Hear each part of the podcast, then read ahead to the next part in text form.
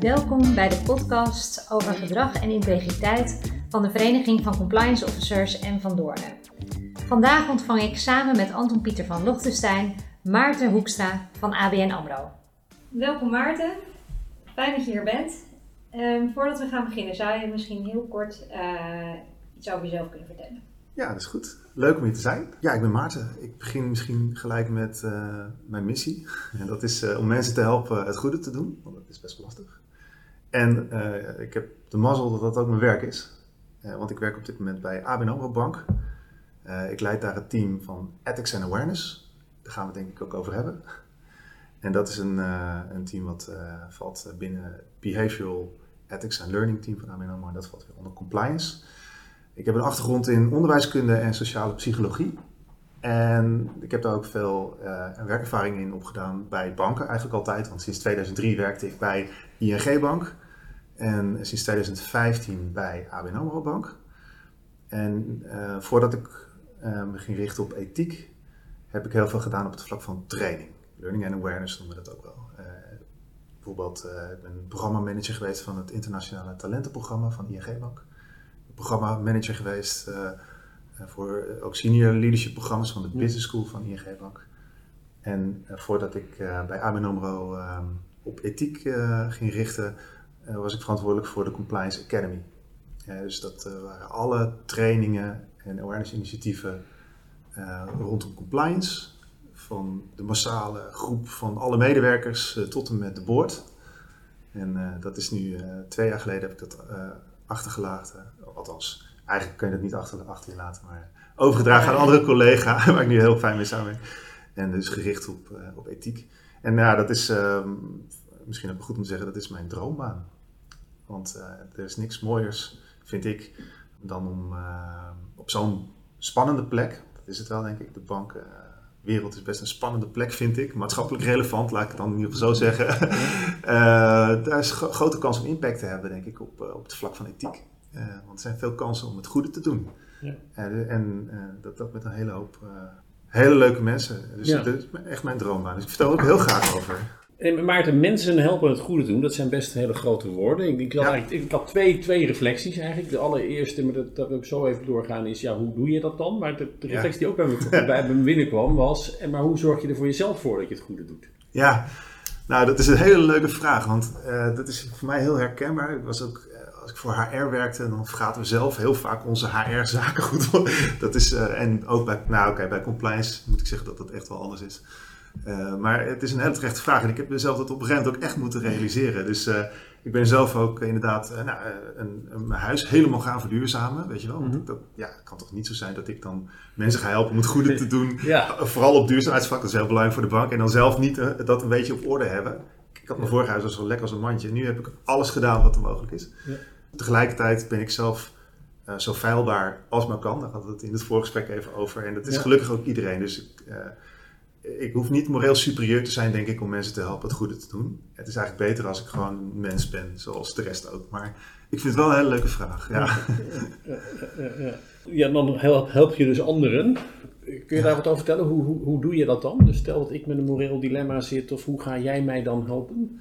Nou, vooral met een proces om er samen achter te komen wat het goede is. Het is dus in ieder geval heel erg belangrijk, denk ik, dat ik niet ga vertellen wat het goede is. De morele superioriteit en de moraalridders heb nog een grotere hekel aan uh, dan uh, mensen die nou, hun vuilbaarheid uh, laten zien.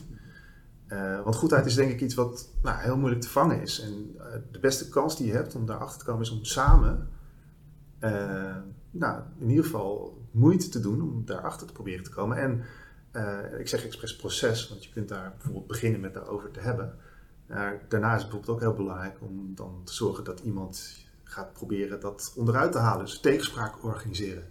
Weet je wel, want uh, je kunt bijvoorbeeld met twee bankiers op de Zuidas op een gegeven moment heel goed het met elkaar eens zijn. Maar ga het eens een keer aan de klanten vragen, weet je wel. Dus dat is denk ik uh, de kern van wat ik doe. Is ik help collega's die lastige keuzes moeten maken om een aantal stappen te nemen uh, die ze kunnen helpen om op een gegeven moment te zeggen: Ja, nu heb ik denk ik te pakken wat goed is, of althans hier kan ik voor gaan staan met de rechte rug en daarmee kan ik mezelf in de spiegel kijken.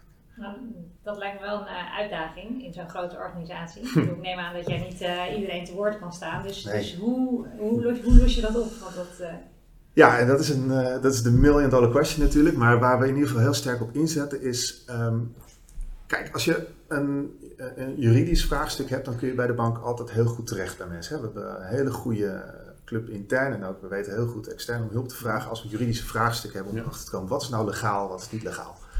Ook als het gaat over commerciële vraagstukken kunnen we heel goed... Ja, kun je altijd bij iemand terecht om een business case te presenteren. Die kunnen we doorrekenen en dan kunnen we op een gegeven moment uitkomen. Op moreel vlak, of ethisch vlak, is dat lastiger. Als je het hebt over, nou, ik, weet, ik heb een dilemma, ik weet niet zeker eh, wat het goed is om te doen. Dan is er eigenlijk niet echt een deurtje waar je kunt aankloppen. Terwijl eigenlijk kun je veronderstellen dat al die 25.000 mensen, eh, mijn collega's, dagelijks dilemma's tegenkomen. Dus mijn opdracht daar is, dus, ik noem dat een ethische infrastructuur, die eigenlijk net zo sterk is als de juridische infrastructuur en de commerciële infrastructuur en de operationele infrastructuur die we hebben. Dus dat iedereen die kansen ziet om het goede te doen en daarvoor niet per se terecht kan bij beleid, dat die hulp kunnen krijgen bij het erachter komen wat het goede is. Dat vervolgens dan ook te gaan doen. Eh, en, en daar heb je een infrastructuur nodig en dat betekent dus ook een schaalbare oplossingen. En ik, ik snap terwijl ik dit zeg, dat je misschien denkt van ja, dat is leuk bedacht op papier, maar hoe dan? Maar dat is de grote uitdaging in ieder geval. Ja. Is een ethische infrastructuur. Ja, en dat woord gebruik je nu een paar keer. En, waar moet ik aan denken als je het hebt over ethische infrastructuur? Nou, dan moet je even denk ik eerst teruggaan naar van wat heb je dan nodig om het goede te doen? Want ik denk dat we allemaal graag goed willen zijn. Als je goed wil zijn, moet je kunnen laten zien dat je goed doet. Of meestal goed doet. Als je goed wil doen, moet je weten wat goed is. Ja. Nou, om te weten wat goed is, moet je het erover kunnen hebben. En eh, moet je natuurlijk getriggerd zijn om überhaupt nou, dat gesprek aan te gaan. Nou, als je dat even omdraait, begint het dus met de trigger. En dat is, eh, ja, je zou het awareness kunnen noemen. Dus eh, stap 1 is om, om te zorgen dat je, dat je kansen ziet om het goede te doen. Dat je dilemma's herkent, issues herkent. En dat je denkt van, oei, ik heb creatieve spanning noemt het. Eh, Ik wil hier wat mee. Eh, stap 2 is dan natuurlijk om, eh, als het niet een compliance vraagstuk is, hè, want dan zou je kunnen opzoeken wat is goed. Dan kijk je in het beleid. Maar als beleid niet afdoende is, of de En een principes... die- compliance vraagstuk? Even voor de, voor de helderheid. een compliance vraagstuk noem ik een vraagstuk waarbij je denkt van nou, ik weet niet wat het goed is om te doen en dat je het antwoord kunt opzoeken in beleid. Er- Ergens heeft iemand al nagedacht over wat goed is. Daar is misschien het morele beraad al geweest of het maatschappelijke debat. Heeft iemand opgeschreven, nou hier zijn we het allemaal over eens, dit is goed. Dus relatiegeschenk onder de X mag Nou, het wel, precies. boven de Y mag het niet. Ja, eh, dat is trouwens ook wel een... Dat is wel een grijs gebied, ja. Ja, Ja. Nee, ik denk, ja, misschien kan het zijn dat daarmee veel meer de gereguleerde compliance eh, bedoeld wordt. Ja. Dus binnen, hè, zeker binnen financiële instellingen, die zijn gereguleerd.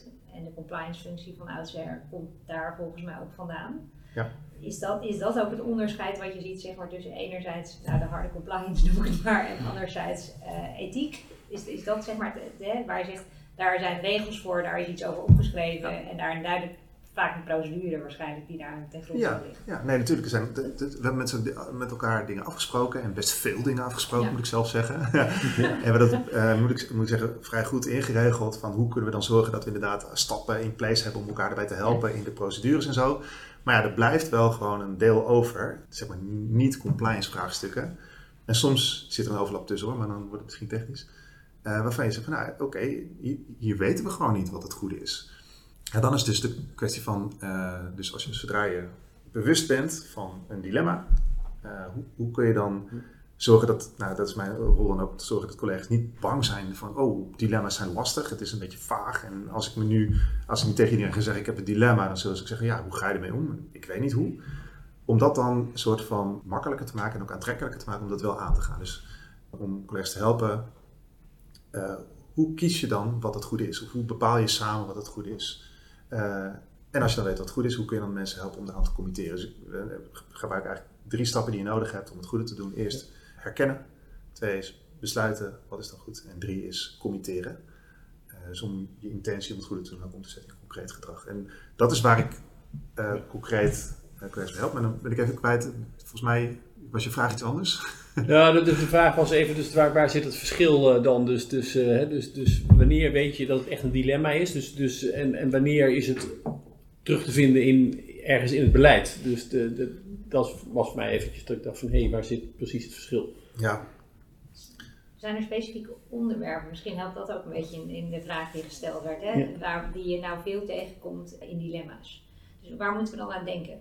Sowieso, belangenconflict is natuurlijk een hot topic. Hè. Dat is logisch, want belangenconflict is echt eigenlijk gewoon... Dat zijn eigenlijk altijd dilemma's. eh, want je hebt namelijk twee tegenovergestelde belangen. Of het zijn soms zelfs trilemma's, hè, drie tegenovergestelde belanghebbenden. Dus dat, dat zijn eigenlijk altijd ethische vraagstukken. Ook al hebben daar soms wel inderdaad beleid voor gemaakt. Zoals inderdaad een cadeautje mag je niet eh, accepteren als het meer dan 50 euro is. Maar eigenlijk vind ik dat dus ook een beetje te kort door de bocht. Ik zou zeggen van misschien moet je daar nou juist geen beleid op maken. Dat is eigenlijk een versimpeling. Voorbeeld, het cadeautje accepteren. In bepaalde culturen is het echt immoreel om een cadeautje te weigeren. En dan zeg ik immoreel omdat dat gezien wordt als heel disrespectvol. En als wij dan zeggen, nou oké, ja sorry, maar dat is het beleid. Compliance zegt het mag niet. Dan zeg je dus dat compliance belangrijker is dan ethiek. Dan integriteit. Als je, als je, en, en daar denk ik dat de schoen wringt. Goed bedacht op zich, hè, want ja, Mhm. duidelijkheid, helderheid, Helder, regels is ja. helder en iedereen Ja. kan zich daaraan houden. Ja. Maar als, je daarmee, als daarmee iemand zichzelf moreel een dolk in het hart steekt, om het nou eventjes heel dramatisch te Ja, ja, ja. dan kun je je afvragen of dat, nou, of dat goed is. Ja, dan hoor ik je ook eigenlijk zeggen, hè, dit, dit ziet op eigenlijk het, het gedrag van iemand. Dus je hebt de regel en vervolgens is de vraag hoe gedraagt iemand zich, eh, hoe je interpreteert iemand die regel en gedraagt hij zich daarnaar of niet. Eh, wat zijn dan voor jullie de kaders die daarvoor zijn? Hè? Is, is er binnen de bank ehm, een, een- iets op papier wat zegt, nou dit is eigenlijk wat we van jou verwachten? Nou ja, zeker. Ik denk dat er eh, zeker kaders zijn. Je hoort al een soort van maar aankomen, denk ik. We hebben natuurlijk een gedragscode. En we hebben, we hebben corporate values en we hebben ook eh, role modeling. Hè. Dus we, hebben onze bestuurders zijn vrij goed in het uiten van zaken. Bijvoorbeeld een bestuurder zei laatst van, nou, eh, op een verhaal voor een podium zei hij van, nou, ik vind het eigenlijk heel spannend om hier te zijn. En eh, jullie verwachten van mij een hele hoop antwoorden, maar het zijn onzekere tijden. Ik heb niet alle antwoorden, dus ik twijfel heel erg. Ja. Dat vind ik een prachtig voorbeeld. Als een boardmember was dat laatst. Prachtig voorbeeld van wat je eigenlijk wil zien. Dus dat, dat zit op zich goed, hè? En we, hebben- we hebben natuurlijk een gedragscode waarin staat: het is vooral belangrijk om jezelf de juiste vragen te stellen, om de overwegingen te maken en om aan bepaalde ehm, eh, core values eh, te houden. Eh, alleen dat is goed en het is denk ik bij ons best goed geregeld. Alleen om het dan heel concreet toe te passen in hele specifieke situaties is nog echt heel erg lastig. Bijvoorbeeld als je zegt, nou oké, eerlijkheid vinden we belangrijk. Ja. Ehm, ga, dat, ga maar eens in een hele concrete situatie toepassen waar je misschien ook wel onder heel veel druk staat om ook aan de juridische verplichtingen te voldoen en aan de commerciële dingen en het gebrek aan tijd wat je hebt. Dus het, is heel moeilijk om dat dan te operationaliseren in je gedrag. En daar denk ik dat we nog wel hulp bij kunnen gebruiken. Dat het eigenlijk nou, soms verleidelijk is om dat dan niet, eh, om dat van tafel te vegen. Want het, het maakt het Nou, dat is wel, heel mooi dat je het zegt, want ik denk Ja. dat daar ook hè, zou luisterend de toegevoegde waarde zit van wat, wat jullie specifiek hier doen. Dat is namelijk zorgen, dus iemand echt aan de hand nemen om in een specifieke situatie eh, toe te passen wat eigenlijk altijd al verwacht wordt. Nou zeg ik even mijn woorden. hoor. Ja. En daar, daar vind ik ook, ik vind het eigenlijk ben blij dat je daarop aanslaat, want die situaties, dat is de kern van ons werk. Dat zijn de, dus je kunt zeggen, oké Maarten, je bent eh, dan eh, verantwoordelijk voor ethiek en voor awareness. Zorg gewoon dat je een aantal hele mooie instrumenten hebt staan en dan hopen dat het allemaal goed komt. Nee, waar ik in geloof, ik wil weten, mijn opdracht is om mensen te helpen dat grijze gebied te navigeren. Hè, om mensen te helpen het goede te doen in dat grijze gebied. Dan wil ik weten, wat is het grijze gebied? Dus wat ik ook aan het doen ben, is ik ben aan het ophalen eh, zoveel mogelijk hele concrete situaties waarbij mensen niet weten wat het goede is. Oftewel, waarbij ze een dilemma ervaren. Kan zijn dat het geen dilemma is, maar vaak is dat wel zo. Dus ehm, ik heb dan nu eh, dit jaar eh, ten doel gesteld om duizend hele concrete situaties op papier te, eh, te krijgen, om, om dat in mijn database te hebben. Waarbij mensen zeggen, dit vind ik dus heel erg lastig. Hier gaat mijn morele kompas op, op spelen en ik weet niet hoe ik dit om moet zetten in gedrag. Dus ik- dat is eigenlijk dat is de kern van mijn opdracht, om mensen bij die momenten te helpen eh, het goede te doen. Ontzettend lastig, hè? Maar Dan ben een soort gespreksfacilitator. nou, dat, dat kan. dat zou één manier zijn, maar die is ook Mhm. natuurlijk best bewerkelijk. Dat Ja. zou betekenen dat ik inderdaad, wat ik heb Duizend keer. Ja. Nou ja, het was niet moeilijk om die dilemma's op te halen. We, we Ja. doen awareness ook toen alles wederkerig. Dus bijvoorbeeld awareness gaat bij ons over dat we, we willen graag dat mensen leren van onze awareness initiatieven. Maar de awareness initiatieven willen ook heel graag leren van onze collega's. Want over ethiek, dat is niet iets wat je gaat zenden, dat is wederkerig. Daar krijgen we heel veel mooie voorbeelden van mensen zeggen van, nou, eh, dit vind ik dus best wel behoorlijk lastig. En daar kunnen wij heel mooi van leren. Aha, dus hier hebben we hulp bij nodig. En dan kijken naar wat voor thema's zitten erin. Bijvoorbeeld ehm, hoe- hoe- het klantbelang centraal stellen. Super duidelijk. Voelen we allemaal, willen we allemaal. Geen twijfel over mogelijk dat dat centraal staat, ook in de bankiersheid. Maar Hoe? hoe dan? Je moet altijd denken aan, eh, wie was het? Arjen Lubach, hashtag hoe dan.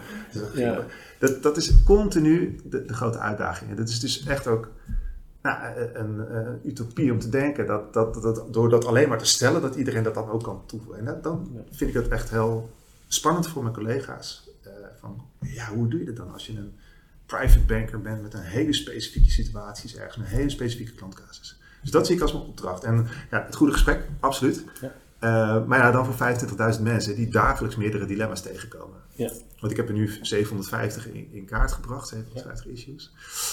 Eh, Wauw, dat is wel En best wel als je die veel. duizend dan hebt, wat dan? Ja, en dat Hoe is, gaat de, de organisatie daar dan ook weer van leren? nou, het leuke is dus, wat- ik probeer te doen, is dus door die issues goed te kennen en door zoveel mogelijk, zo, zo schaal, schaalbaar mogelijk eh, mensen daarvan bewust te maken. Dus stel, eh, jij hebt een dilemma gezien, dan wil ik graag weten dat jij het ook daarvan weet, als jij in die situatie zou kunnen komen. Dus dat is awareness. Daar hebben we hele mooie schaalbare middelen voor. We hebben een eh, tool, het heet Sharp. Daarmee doen mensen da- eh, wekelijks of maandelijks zitten ze daarin. En daar kunnen we, dus een kanaal waar ik dus die dilemma's ook kan, naar voren kan pushen eigenlijk. Ja. Ehm, en dan moet je je voorstellen, dat, dat, dat is echt, dan hebben we het over miljoenen hits per jaar. Dus daar kunnen, kunnen heel mooi mensen bewust mee maken. We hebben ook campagnes eh, op, eh, op intranet. Eh, dat is ook op zich, maar dan over dilemma's. Dus de issues die wij horen van mensen. Dan zien we bijvoorbeeld een gemeenschappelijke deler die gaat over eh, ongewenste omgangsvormen. Eh, dan maken we een campagne over ongewenste omgangsvormen op basis van de geanonimiseerde dilemma's die we van onze eigen collega's hebben gehoord. Dat staat er dan ook, dat weten mensen ook. Dus dan snappen ze, oké, die campagne gaat dus door ons gevoed. Het gaat dus ook echt over ons. En we zorgen dat we daar dan ook een soort van norm creëren. Dus dat is awareness. Maar voor de tweede stap, hoe bepaal je dan dat het goede is? Dat is eigenlijk ook iets wat je gemeenschappelijk zou moeten doen. Dat is niet iets wat je in een eh Gustav Mahler toren bij station Zuid ergens bepaalt en dan over mensen gaat uitrollen. Dat is een sociaal iets. Dus daar, wij noemen dat, en dat hebben we niet zelf bedacht, dat is ergens bij uh, Nijrode komt vandaan, morisprudentie proberen we te creëren. Door alle morele beraden die er plaatsvinden, uh, goed te coderen. Dus dat we, dat, dat we daar goed opvangen, de notulen van alle morele beraden, alle nou, uh, gefaciliteerde gesprekken over wat goed is. Ja, ja, ja. En dat we die opvangen, dat we die ook weer op één hoop kunnen gooien en dat we daarvoor kunnen kijken wat, wat zijn de gemeenschappelijke delers daarin. Ja. En eh, dat we die ook weer kunnen gebruiken, dus eh, als- als, mijn collega een, een dilemma-dialoog faciliteert, dat ze kunnen grutten in die database van wat zijn de vergelijkbare situaties en de lessen daaruit dus de jurisprudentie kan gebruiken. Want dan krijg je een soort van heel moreel gevormd beleid misschien wel. Ja. Ik zie de knikken, ik ben blij, want Ja. het, is, het is- het is niet altijd even makkelijk om het uit te leggen. Nee, en, en wat, daar ben ik dan ook wel nieuwsgierig naar. Want de, de, een grote uitdaging, een grote, eh, grote organisatie. Hoe groot is jouw team? Ja, nou, we, zijn, we zijn een beetje een wisselend team. En ik moet zeggen dat we zijn nu met, z'n- met de externe erbij met z'n zevende. Maar dat is een onderdeel van een groter team. Dus ik ben onderdeel van het Behavior Ethics and Learning team van Mies Wagenaar, ook een bekende naam denk ik. Ja. Ik werk heel nauw samen met hen, hè, want eh, we denken eigenlijk niet zo heel erg in teams. Maar ik besef me ook dat dat best een luxe is. Hè? Een best een groot team. En dat is ook vooral om nu te proberen die infrastructuur te bouwen. Nou, dat we proberen echt dat, dat grijze gebied een beetje te, te, te- nou, niet Ja. te temmen, maar te... Ja. Ja. Eh, en ik snap wel heel goed dat, eh, dat, dat het een hele luxe positie is ten opzichte van veel andere organisaties. Eh, en vergeet alleen niet dat het ook awareness is. Hè? Dus ook de awareness campagnes en dat soort Ja. dingen zitten er ook bij. Het is niet Ja. alleen maar ethiek. Hey, want ik zat ook te denken, hè, van, van, van stel nou dat ik compliance officer ben, een eenpitter in een organisatie. Hè, en, Ja. en ik zou denken, hey, ik wil hier wel wat, eh, wat mee. Ja, dat kan niet op dezelfde manier als, als waarschijnlijk als, als jullie het eh, doen hè, Ja. binnen ABN AMRO. Ja. Wat, wat zou een logische eerste stap kunnen zijn? Wat zou in ieder geval als eerste kleine stap kunnen zetten? Ik vind het een fantastische vraag, want ik heb meteen altijd denk van wauw, ik ga er maar aan staan zeg. En maak maar de ruimte in je hoofd om überhaupt jezelf deze vraag te stellen. Dus respect als je als, je als één pitter in die situatie zit. En ik ken ze ook hoor, dus ik weet... Uh, ik zou zeggen, um, vooral... Um, ik heb een conceptueel antwoord en een concreet antwoord. Ja. Conceptuele is dat uh, zorg dat je coördinatiekosten laag houdt. Wat we vaak geneigd zijn om te doen, is om dan een mooie presentatie te gaan geven voor een hele grote groep. En dat je dan heel lang bezig bent met die presentatie maken en die mensen daar in die zaal te krijgen. En dan ben je dus ontzettend veel coördinatiekosten kwijt, ja. wat niet jouw vak is. Ja. Dus uh, heel concreet zou het dan zijn, kijk daar waar het momentum is. Waar, wat is hot? Mm -hmm. En zorg dat je daar een klein stukje van jouw wijsheid of van jouw inzichten injecteert. En dat kan dus zijn in een proces. Bijvoorbeeld het, uh, bij, bij, bij een bank is het product approval proces heel erg interessant. Als je zorgt dat daar de mensen die nieuwe producten maken of reviewen, dat je daar bewustzijn creëert door erbij te zijn. Mm-hmm. Of om het een afloop te boeken, dan heb je impact. Als er uh, al een campagne is van jouw duurzaamheidscollega's of zo, dat je zorgt, ik wil daar een klein stukje ethiek awareness inbrengen. Uh, want dan hebben zij de, de campagne, maken zij de posters en de koffiekopjes. Ja. En dan, dan zorg jij alleen dat je daar je wijsheid in uh, brengt. Dus daar zou ik gaan kijken van waar kun je zoveel mogelijk uh, inzicht ja. laten meten, op een wagonnetje zetten van iemand ja. anders. Bestaand proces eigenlijk. ja, want dat doen wij ook. Hè? Dat doen wij ook. Ja. Ja. Is dat een beetje een... Ja, dat zal natuurlijk voor de mensen die luisteren, moeten ja. zelf gaan nadenken van waar, waar zit dat dan? Hè? Dus, uh, ja, dat zou ook per organisatie verschillen, ja. uh, denk ik. Ja. Um, en ook de, de onderwerpen, wat relevant is. Ja. Dat zal natuurlijk ook heel erg, uh, nou, zowel tijdsafhankelijk zijn als organisatieafhankelijk. Ik denk ook wel dat een tweede ding misschien is van, uh, we proberen dingen heel vaak als project op te pakken. We gaan iets goeds doen en dan gaan we er een project van maken en dan is het op een gegeven moment klaar. Ik geloof heel erg in dat dingen als proces in te richten. Dus dat je vaste cadans mm-hmm. aanlegt, waarin je bijvoorbeeld op een vaste tijdstip overlegt met mensen die jouw input geven mm-hmm. voor nou, een bericht op internet of zo. En dat je, dat je, dat, dat mensen, dat je voorspelbaarheid creëert en dat je daarmee ook het werk planbaar maakt. Uh, en dat je gewoon vaste pakketjes onder vaste design principles uitrolt. Dat doen ja. we ook. En dan bijvoorbeeld gewoon één format ja. en één manier om te checken. Tien principles waaraan een campagne op internet moet voldoen. Dat, dat, het een soort van, dat houdt de coördinatiekosten ook laag. Ja, en ja ik hoor je zeggen herkenbaarheid en de kracht van herhaling. Ja. Dat is, uh, en, en efficiënt. Ja. Probeer je mee te liften. Want dat is misschien wel de grootste. Je wilt natuurlijk effectief zijn, maar je wil ook ja. efficiënt zijn. Je hebt natuurlijk ook niet de luxe om al. Ja. Nou ja, ja, de, maar dat de, de uitdaging is om te voorkomen dat je alleen maar met de waan van de dag bezig bent. Ja. En, ja. en, en, dat dus de ander jouw agenda bepaalt. Ja, um, ja en dat, dat kan ook wel eens frustrerend zijn natuurlijk. Dat je dan Zo. een aantal, een week denkt, ja, nou ja, goed, uiteindelijk niet gedaan wat ik graag had willen doen. Maar ja. ja dat is niet alleen een, een compliance voorbehouden overigens of aan ethiek. Dat nee, is. Voor meer mensen ja. het, uh, ja. issue. Ja. ja. ambitieuze mensen. Uh, Gepassioneerd. Ja, precies. Ja. Ja, ja. Zijn er nog dingen waar jij nog iets over kwijt wil, wat we niet gevraagd hebben, Maarten? Uh, ja, heb je nog een dag? Ja, ja nee, ik vind het erg leuk.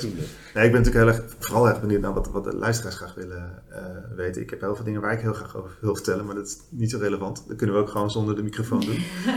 nee, wat ik wel echt uh, hoop is dat we uh, samen met de mensen die ook hier luisteren, want ik merk heel veel ja, motivatie ook om het, om het compliance vakgebied te verbeteren. En dan bedoel ik compliance in de breedste zin van het woord. Hè. Ik denk dat we allemaal wel voelen van nou, er zijn kansen om, om ons vakgebied, wat nog heel jong is, om dat nog beter te maken. Mm-hmm. Zou ik toch echt cool vinden om samen te gaan kijken hoe kunnen we nou dat grijze gebied een duidelijkere plek geven. Want ik denk dat we nu uh, 99,9% van al onze tijd en moeite uh, binnen het compliance vak steken in nou, toch het zwart-witte domein. Want ja, uh, granted, dat, dat moet ook, het is al moeilijk genoeg. Dus geen kritiek, absoluut niet.